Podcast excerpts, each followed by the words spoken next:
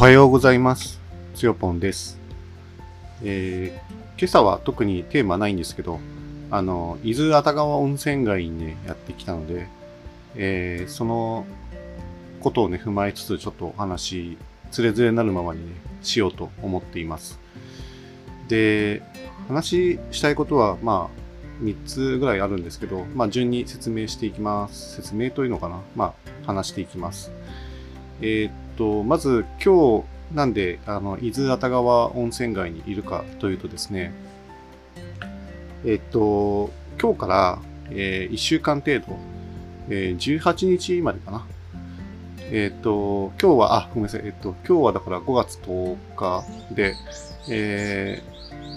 ーえっと、18日までかな。5月18日まで、まあ、1週間ちょいですね。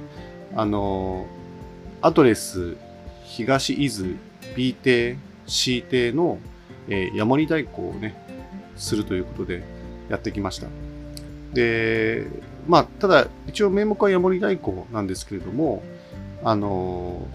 どちらかというと、ヤモリさんは、あの、常勤ではないにせよ、割といらっしゃるみたいで、えーそうすると、あの、どっちかっていうと、あの、喫茶店をね、ちょっとやってみるっていうね、まあ、そういうその、こけら落としというか、まあ、トライアルというか、まあ、そういう話の流れで、今回、あの、話にね、乗りまして、やってきたっていう感じですよね。えーアドレス、東伊豆 B 邸 C 邸というのは、実は、えっ、と、同じ物件で、えっ、と、ここはですね、あの、通称、熱川サウナ、海名屋というですね、あの、サウナ施設の兼、まあ、宿泊施設ということになっています。で、なんで B 邸 C 邸にね、分かれてるのか、自分もちょっと不思議だったんですけれども、あの、ヤモリのね、総一さんに聞いたところ、あの、旅館業と簡易宿泊の、その法律によって、ちょっとあの、2階と3階のね、作りが違うので、それで、あの、B 邸 C 邸とね、分けたんですっていうね、説明を聞いて、あ、なるほどなーって思いました。あの、どっちが B でどっちが C だかちょっとわかんないんですけど、わかんないというか、今はちょっとわかんないんですけれども、あの、ここはですね、2階と3階がありまして、あの、2階がですね、実はあの、個別の部屋になっていますね。あの、どういう風な個別の部屋かというと、まあもちろん個室で、でそれぞれの部屋にトイレとあのシャワールームがね、ついていて、えー簡易キッチンもね、ついています。冷蔵庫と電子レンジも備え付けてます。なので、あのまあ、割とその、まあ、簡易、簡易キッチンなので、できることはちょっとまあ限られてるのかもしれないんですけれども、一通りの道具はね、そろ、その、調理器具とか、それから調味料も揃えてもらってるし、まあ、冷蔵庫も、冷凍庫もあるので、まあ、そこにその自分の食材をね、貯めておくこともできますし、まあ、トイレもシャワーもついてるということで、まあ、他人にその気兼ねすることなくね、まあ、使える、まあ、本当なんていうか、アパートみたいな感じになってますね。まあ、ないのは洗濯機ぐらいかなっていう感じですよね。うん。で、部屋はですね、まあ、6畳一間ぐらいのね、割と、なんていうのかな、こういう、その、うん、アドレスの物件としては、まあ、普通の、個室だったらまあ普通の大きさぐらいのね、部屋で、え畳6畳ですね。で、そこに布団が敷いてあって、まあ、理念をね、あのー宿泊ごとにね、あの取り替えて滞在するっていう、まあ、そういう形になっているので、え2階はそんな感じ。で、3階は、あの個室はもちろんあるんですけれども、あのどちらかというとそのシェアルーム的な感じになってるんですよね。共用部があって、キッチンがあって、まあ、お風呂があって、えーで、個室がある。そういう形式になっているので、その3階と2階で、ちょっとその、えー形式が違うところから、別々になんか申請が必要だったみたいな話を聞いてですね、ちょっとまあ、あんまり詳しくはないので、どういうその法律名とかはね、ちょっといまいちは理解できないんですけれども、あ、なるほどなと思ったんですよね。うん。で、今日からですね、一応朝10時から、あのー喫茶店をね、開きたいなと思ってて、まあ、とはいってもですね、全然準備もできてないですし、まあ、多分そんなに初日はお客さんはもう本当にここの、えーアドレス会員さんの住人の方がですね、まあ、ちょっと仕事の合間に来る程度かなぐらいに思ってて、あんまりあの、本格的にまあ動こうとはしないんですけれども、まあ、そもそも看板もないですし、あの氷とかね、あのミルクとか、まあ、アイスコーヒーやそのカフェオレを作ろうと思ったら、その資材がね、まあ、まだ準備できてないかったりするするので、まあ、そういう意味じゃ今日はもう本当にあの準備だけかなっていう感じですね。まあ、一応いろいろあのコーヒーに関するものは持ってきたんですけれども、まあ、そんなちょっとすぐには、うん、本格稼働はできないなっていう感じで、まあ、ゆるゆるとやる喫茶店なので、まあ、ゆるくスタートしたいかなと思っています。えー、うん。一応、あの、5月、えー、10日、今日ですね、5月10日から5月17日にかけて、あの、10時から5時っていう時間設定で、まあ、1週間ね、まあ、8日間かな、あの、喫茶店をやることにしたので、まあ、ちょっと休みなく働く感じではあるんですけれども、まあ、ゆるゆるとやるからそんなに休む必要もまあないし、で、なんならあの、コーヒーを入れるのはまあお客さんが来た時で、それ以外は全然別の仕事をね、やろうと思ってるので、あの、そんなにたくさんお客さん来られてもまあ困っちゃうなっていう感じ なんですけどね。なんか、不思議な、まあちょっと喫茶店をね、やるっていうところで、まあ、これ、でもこの放送を流すのって多分1週間後ぐらいなので、まあ聞いた時にはもうすでに終わっている。一応宣伝としてあの、昨日ね、あの、リアルタイムにあの、アップしているので、まあそれを聞いていただければ、まあ、あの、来れるのかなっていうところではあるんですけれども、はい、そんな感じですね。まあで、今その、2階のね、個室をね、あの、一応ヤモリ部屋としてあてがわれて、今そこから、あの、ラジオをね、収録しているんですけれども、景色が見事ですね。あの、熱川の海がね、一望できるようなね、高台から、高台なんですよね、ここ。で、窓からそんな景色が見えるし、あの、向かいにはですね、国民宿舎の伊豆熱川荘っていうですね、ものがあって、で、あの、ザーって、あの、音がね、入ってるかもしれませんけれども、あの、温泉から立ち上る湯煙がですね、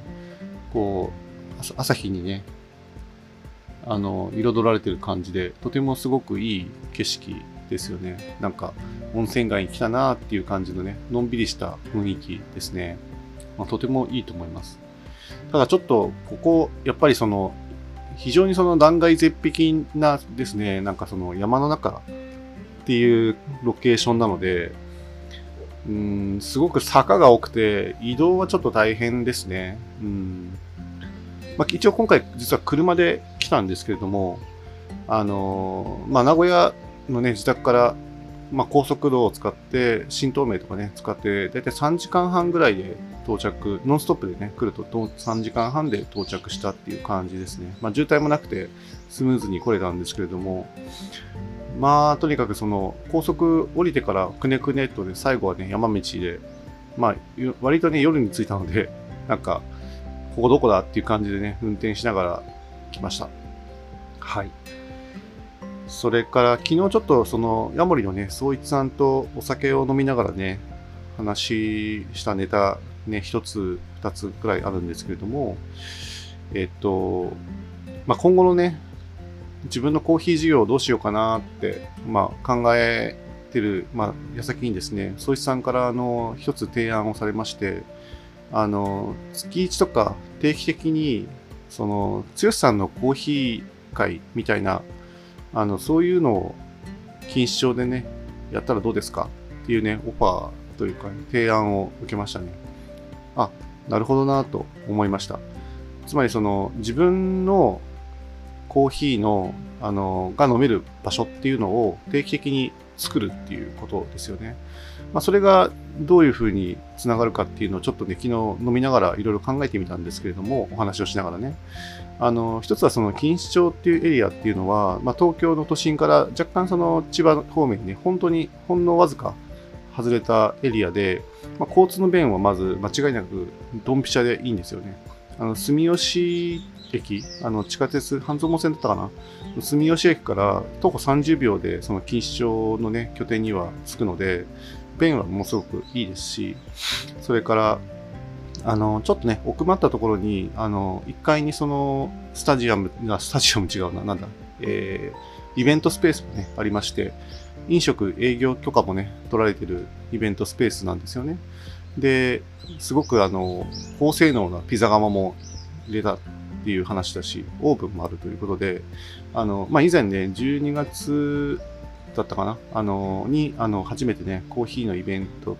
みたいなのね、自分、まあ、自分たちだけのコーヒーを楽しんでもらう、あの、喫茶店をね、やったんですけれども、その時、すごくね、使い勝手はいいなと思ったんですよね。なので、あの、そこでね、何かコーヒーのイベント、ないしはま喫茶店の真似事みたいなものをやって、あの、近所の人とか、あの、皆さんにね、月1でやりますよって言っておくと、その、あ、毎月、だいたいこの日にはやってるんだ、みたいなね、感じで来てくれる方もいるのかなと思いますし、まあ、あるいは、あの、ハンドドリップ講習会みたいなものを月1でね、あの、開催するっていうのも一つかなと思っていて、まあ、じんわりじんわりその地域にね、なんか根ざした、あの、コーヒーとね、触れ合う、触れ合える、まあ、場をね、作るっていうのは確かにありだなと思ったんですよね。で、もっと言うと、錦糸町って実は、あの、バースコーヒーロースタリーがね、すごく近いんですよね。バースコーヒーロースタリー自体が錦糸町から歩いて12、3分のね、ところにあるので、それは JR 錦糸町駅かな。だからまあ、錦糸町の拠点からだと30分くらいかかっちゃうかもしれませんが、まあ、そこは軽く30分歩いてですね、あの、ロースタリーまで行って、で、シェアロースターで月1、1回必ず、まあ、焙煎をすると。そういう機会を、まあ、設けるだけで、あの、自分の、その、コーヒーのね、その焙煎豆を販売する事業っていうのがですね、まあ、立ち上がるんじゃないかなってね、ちょっと思ったんですよね。まあ、名古屋でも、そのシェアロースターやってるところ、まあ、探し、まあ、軽くね、探してはいるんですけれども、あの、あんまり近くにはないなっていう印象だし、まあ、そもそもシェアロースターやってるお店自体が少ない印象で、まあ、ちょっとどこで焼けばいいのかなっていうので、ちょっとぼんやり考えていたんですよね。まあ、ホームロースタリーをね、用意するのも、まあ、意外とお金とその場所、どこでやるのかっていうのをね、考えなきゃいけないですし、いろいろ考えることがあって、まあ、どうしようかなっていうね、ちょっと考えあぐねていたところがあるので、あの、東京月1でね、まあ、来るっていうのは、まあ、交通費がね、まあ、2万円以上、まあ、かかるし、あのまあ、そこそね、採算に見合うのかっていうのはね、若干あるんですけれども、でも、あの月1で例えば1年間やってみるみたいなね、そういうのをやるだけでも、まあ、自分にとっていろいろ経験的にもプラスになるし、その錦糸町、住吉のですね、地域の人たちにも、まあいろいろコミット、まあ月1なんですけどね、あのコミットして、あの、できるというのは面白いんじゃないかなとは思うんですよね。だからちょっとそれは前向きに考えていこうかなと思いますね。やっぱり。まあただ、とはいえですね、まあその、えー、かかる経費と、その、まあ、そこでの活動による売り上げっていうのが、まあ、どうやってその、えー、見合うもの、まあ、バランスが取れるのかっていうのは、しっかり考えなければいけないなとは思いますね。あともう一つ、まあ、ちょっと話長くなっちゃうかな。まあ、今いいや。勢いで喋っちゃいます。えっ、ー、と、もう一つ話したいことがあるとすれば、まあ、昨日それも、そいつさんとのね、飲みの席で、あのー、話した内容なんですけど、まあ、今、自分って結構、あの、アドレスのね、あの、旅を通じて、まあ、いろいろな若い人とね、あの、出会う、知り合うきっかけになったんですけれども、で、そういう意味で、その、この2年間で、まあ、20代とか30代の、まあ、自分より全然本当に年の若い人たち、なんなら、本当に自分の年の半分もね、年以下の人たちとね、知り合うあのことがね、すごく増えたあの2年だったんですけれども、まあ、その子たちとね、付き合っていくというか、あの遊んだりね、するのを通じて、なんか自分結構、その、まあ、もう50歳、今年で51歳になる、まあ、おじさんなんですよね、基本的には。にもかかわらず、その、20代やね、30代の子たちとですね、なんかこう、フラットにね、付き合っていってるなと思うんですよね。すごくもう本当に友達って感じで、で、まあ若い人たちも、その自分のことはまあ、なんていうのかな、あの、落ち着いた大人みたいな感じにね、なんか思ってくれてるのか、ちょっとそこはよくわかんないですけれども、あの、すごくその、剛さん、剛さんって言ってくれて、すごくありがたい、うん、感謝すべきことというか、本当に幸せなことなんだなって、つくづく思いながらですね、まあ彼らとの時間を過ごしてきたんですが、まあそんな中で、まあ自分が心がけてるっていうわけじゃなかったんですけど、まあそのフラットに付き合えるコツというか、まあ自分がや、あの、心がけていることがそういえばあるなと思ってね、それに昨日の飲み会、飲みでね、ちょっと気づかされたので、それだけちょっとお話ししておくと、まあ、その程よい距離感をね、保つっていう感じですかね。まあ、当然その、なんだろうな、自分がもし、彼らと同じ年代、20代とか30代のね、年で、なおかつ独身であればですね、うんと、もっとね、なんていうのかな。まあ自分そもそも肉食系なので、もっとね、あの、ゴリゴリ、いろいろ、ああだこうだとね、えー、聞いたり、話したりしてたかなとは思うんですけれども、まあこの年になったせいもあるし、まあ落ち着いてるっていうね、印象も多分あるんだと思うんですけど、あんまりその、プライベートなこととかに根掘り葉掘りこう立ち入ったりね、聞き入ったりしないなって思ったんですよね。もちろん相手からその悩んでいることを、ね、打ち明けられたりとかすれば、それは親身に相談に乗る。そういうことはあると思うんですけれども、あの、彼らが求めてない領域にですね、あえてこう踏み入らない。そういうのは一応、その彼らとの距離感という、まあ、観点で言うと、まあ、それは、まあ、意識してるわけじゃないかったんですけど、でもまあ、うん、求められていないものは、あの、与えないというか、あの、自分から踏み入っていかないというか、まあ、そういうところはね、心がけてるつもりではいるのかなと思ったんですよね。うん。まあ、それってまあ別にその若い人たちに限らずですね、その自分の年の近い人とか、年上の人とかに対しても、まあ同じかなとは思うんですけれども、その、年上だからって言って、その、威張ったり、その相手をなんかこう、なんていうのかな、呼び捨てにしたり、見下したり、みたいなことはもちろんしないですし、なんかできるだけその、フラットに付き合っていく。なんなら、その、例えば IT 技術のこととか、今流行ってるものとか、今進んでる技術のことになんかに関しても、結局、その自分よりもね、世代、若い人たちの方がよく情報を知ってるし、まあ手も早いし、まあ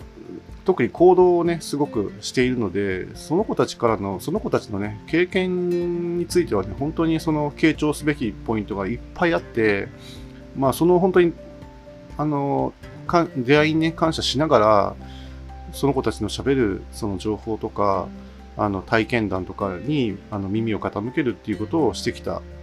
つもりなので、まあ、今のね、感じ、あの、すごく自分にとっても、それから周りのみんなにとっても、まあいい、程よい距離感なんじゃないかなと思うんですよね。うん。まあちょっと、取り留めもなくまとまりのない話をね、だらだらとしてきてしまったので、今日はこれぐらいにしたいと思います。それではまた。